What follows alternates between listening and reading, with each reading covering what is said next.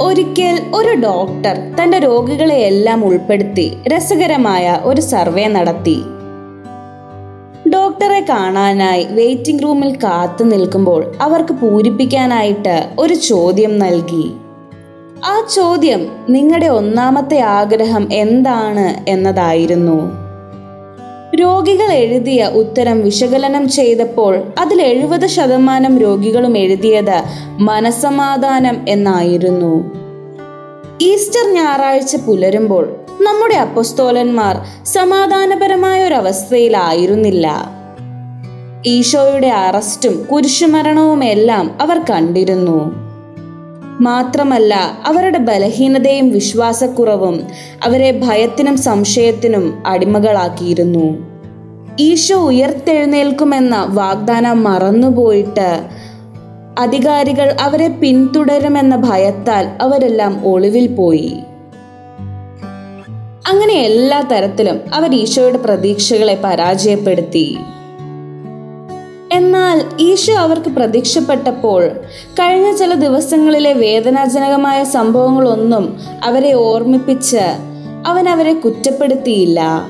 അതിനു പകരം ലളിതമായൊരു വാചകം കൊണ്ട് ഈശോ അവരെ അഭിവാദ്യം ചെയ്തു. നിങ്ങൾക്ക് സമാധാനം. ഈ വാചകം അവരെ ഉത്കണ്ഠാകുലരാക്കുന്നതിന് പകരം ആത്മവിശ്വാസം ഉള്ളവരാക്കി മാറ്റി. ഒന്ന് ചിന്തിച്ചു നോക്കിയേ. നമ്മളൊക്കെ ആയിരുന്നെങ്കിൽ നമ്മളോട് ഏറ്റവും കൂടുതൽ ചേർന്ന് നിൽക്കുന്നവർ നമ്മുടെ പ്രതീക്ഷയ്ക്ക് വിപരീതമായി എന്തെങ്കിലും ചെയ്യുകയാണെങ്കിൽ നമ്മൾ അവരോട് പോയി വഴക്കിട്ട് ഓരോ കാര്യങ്ങൾ പറഞ്ഞ് കുത്തി കുത്തി അവരെ വേദനിപ്പിക്കുമായിരുന്നല്ലേ? എന്നാൽ യേശുവിന്റെ സ്നേഹം പരസ്പരം കൂടുതൽ ആഴത്തിൽ സ്നേഹിക്കുവാനും സമാധാനപരമായി ഇരിക്കുവാനും നമ്മെ പ്രാപ്തരാക്കുന്നു. നമ്മുടെയൊക്കെ ജീവിതത്തിൽ നമ്മളോട് തെറ്റ് ചെയ്തവരോട് ക്ഷമിക്കുക എന്നത് നമുക്കൊക്കെ വളരെ ബുദ്ധിമുട്ടുള്ളൊരു കാര്യമാണല്ലേ? പക്ഷേ ഇനി മുതൽ ഈശോ നമ്മുടെ ജീവിതത്തിൽ വാഗ്ദാനമായി തന്നിരിക്കുന്ന സമാധാനം സ്വീകരിച്ച് സ്നേഹത്തിലും കാരുണ്യത്തിലും ജീവിച്ച് നമ്മുടെ ചുറ്റുമുള്ള എല്ലാവരുമായി കൂടുതൽ സമാധാനപരമായി ജീവിക്കുവാൻ നമുക്ക് ശ്രമിക്കാം.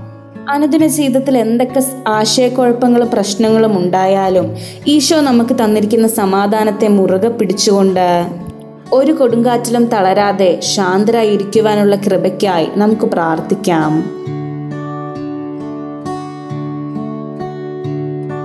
You are listening to Heavenly Voice from Caddis Youth.